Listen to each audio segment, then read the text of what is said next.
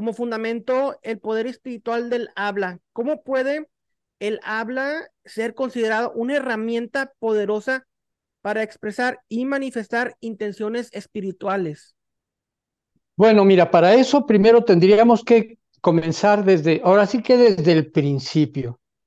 En Génesis, nuestro Padre Celestial nos crea a nosotros, no como a las demás cosas de la creación o a todo lo que hay en la creación, sino Él nos, nos fabrica con sus manos. Somos una creación diferente a todos los demás, a todos los seres vivos, a, todo lo, a toda la creación en sí. El Señor nos crea, pero hay algo muy interesante aquí. Él sopla en nosotros, en nuestra nariz, el aliento de vida. Este soplar del aliento de vida significa muchísimas cosas.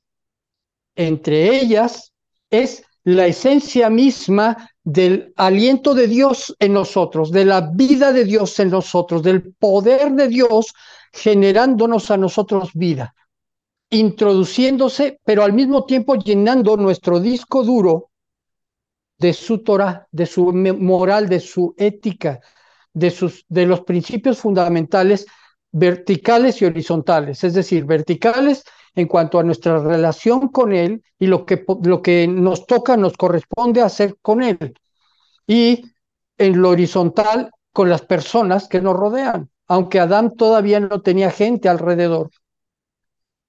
Ese aliento de vida es, ya viene con la preparación ética y moral, pero junto con eso esa vida que hay adentro, que yo considero que ahí mismo está Yeshua también, porque Yeshua es vida. Entonces, vamos a algo más profundo. Adán ya estaba manifestando la vida de Dios en la tierra.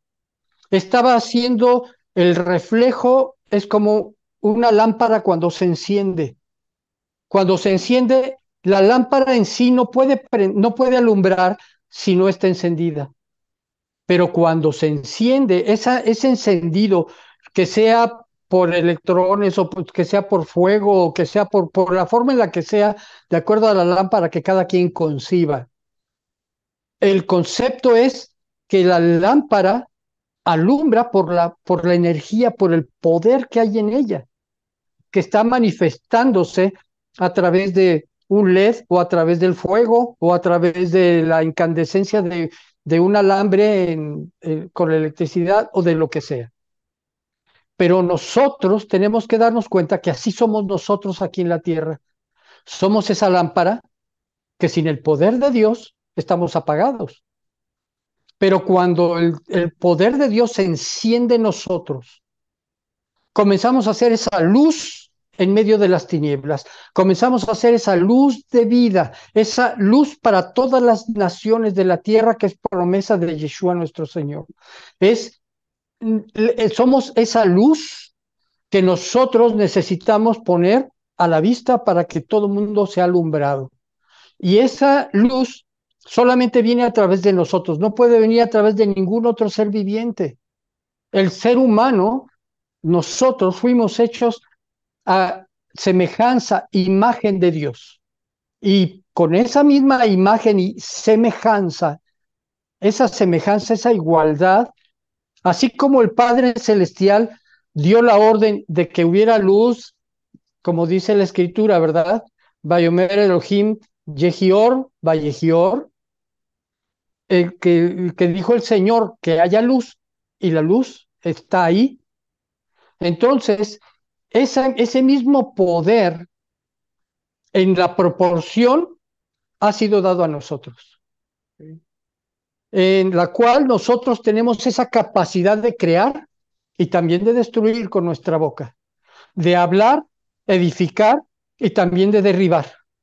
Y el Señor nos da ese poder a través de e, ese, del, con el simple hecho de estar vivos.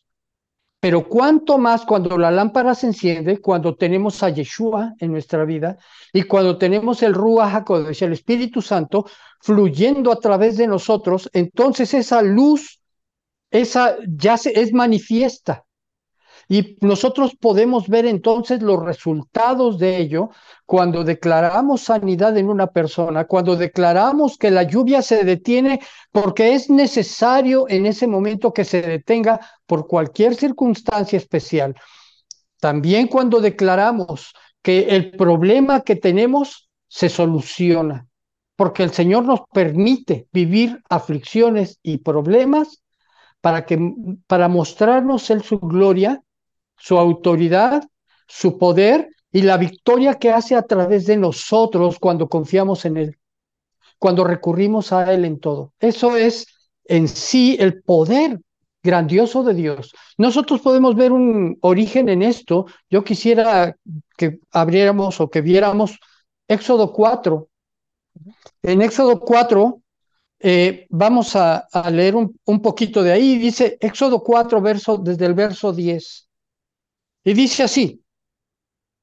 Entonces dijo Moisés a Adonai, ay Señor, nunca he sido hombre de fácil palabra, ni antes ni desde que tú hablas a tu siervo, porque soy tardo de habla y torpe de lengua. Aquí quieren adjudicarle eh, tartamudez, pero yo, yo lo que creo es que su fluido en arameo y su fluido en egipcio se habían mezclado y ahora más con Madián, creo que tenía un problema ahí de lenguaje, se le cruzaron los tres idiomas ahí a Moisés, por eso eh, habla él así. Y Adonai le respondió, verso 11, ¿quién dio la boca al hombre? ¿Y quién hizo al mundo y al sordo, al que ve y al ciego? Yo soy Adonai.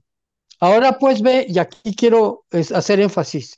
En el hebreo dice, Beanoji ejeye impija, y yo estaré con tu boca.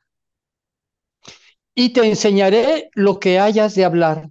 Y él dijo, ay Señor, envía, te ruego, por medio del que debes enviar. Entonces Adonai se enojó contra Moisés y dijo, ¿no conozco yo a tu hermano Aarón levita y que él habla bien? Y aquí él saldrá a recibirte y al verte se alegrará en su corazón. Tú hablarás a él y pondrás en, él, en su boca las palabras. Y yo estaré con tu boca y con la suya y os enseñaré lo que hayáis de hacer. Verso 16, y él hablará por ti al pueblo, y él te será a ti en lugar de boca. Y aquí otra vez resaltamos, Beata ti hielo le Elohim, y tú serás para él en lugar de Dios. Cuando Dios nos autoriza, cuando Dios nos da, cuando Dios nos ungen, cuando Dios nos escoge, cuando Dios nos bendice con su salvación, con Yeshua en nuestra vida y estamos sujetos a su señorío, Él comienza a darnos una autoridad mayor en nuestra boca. Entonces tenemos que tener mucho cuidado con lo que decimos, porque podemos profetizarnos a nosotros mismos diciendo esto ya se echó a perder esto ya se descompuso, eso ya se destruyó, se va a morir. Y, y porque nuestra lógica y nuestro razonamiento así lo indican, pero nuestro Dios no va con la lógica y el razonamiento humano. Nuestro Dios va por sus caminos y sus planes. Entonces, nos da a nosotros la autoridad de transformar las circunstancias por medio de la palabra. Eso es algo que es muy importante en Deuteronomio 30, verso 14.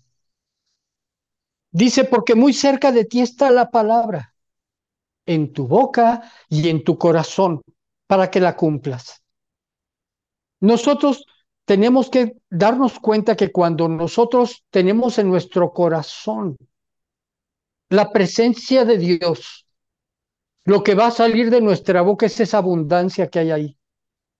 Y eso que va a salir es poder de Dios, que tenemos que tener mucho cuidado para que sean gratos los dichos de nuestra boca y la meditación de nuestro corazón. Ese es el, el en sí lo que nosotros tenemos que analizar. Tenemos que ser muy cuidadosos cuando somos hijos de Dios en qué es lo que afirmamos y qué es lo que declaramos con nuestra boca, porque podemos decretar sin darnos cuenta y cambiar leyes físicas o, o de muchos tipos. Podemos modificar las circunstancias con las palabras que decimos. Siempre hablando en positivo, siempre hablando en el poder de Dios y con la mente del Señor. Eso es lo básico. Amén, amén, Rabino, sí. Sí, definitivamente. Muchísimas gracias por, por esa exposición. Y cierto lo que está mencionando, muy, muy, muy profundo. Tiene eh, un nivel de dimensión eh, muy profundo lo que está mencionando para volver a ver este video y verlo y verlo y, estudiarlo y, este aprender estas, estas enseñanzas que nos está dando. De hecho, de hecho, Rubén, yo creo que la pregunta que estás haciendo y esta, vaya, este, estos temas que estás tocando, pues son precisamente más para un seminario de varios días que para una entrevista, porque es muy profundo, como lo dices, tiene mucha información y es cosa de no solamente en oírlo, entenderlo y aprenderlo, sino practicarlo, llevarlo a cabo para que nosotros no, no seamos nada más testigos verbales de oídas, sino de hechos. El Señor quiere que nosotros manifestemos con señales todo lo que sucede alrededor de nosotros. La presencia de Dios cambiando las circunstancias. Amén. Así como dijo Santiago, la fe sin obras es muerta. Muéstrame tu fe y te mostraré mis obras.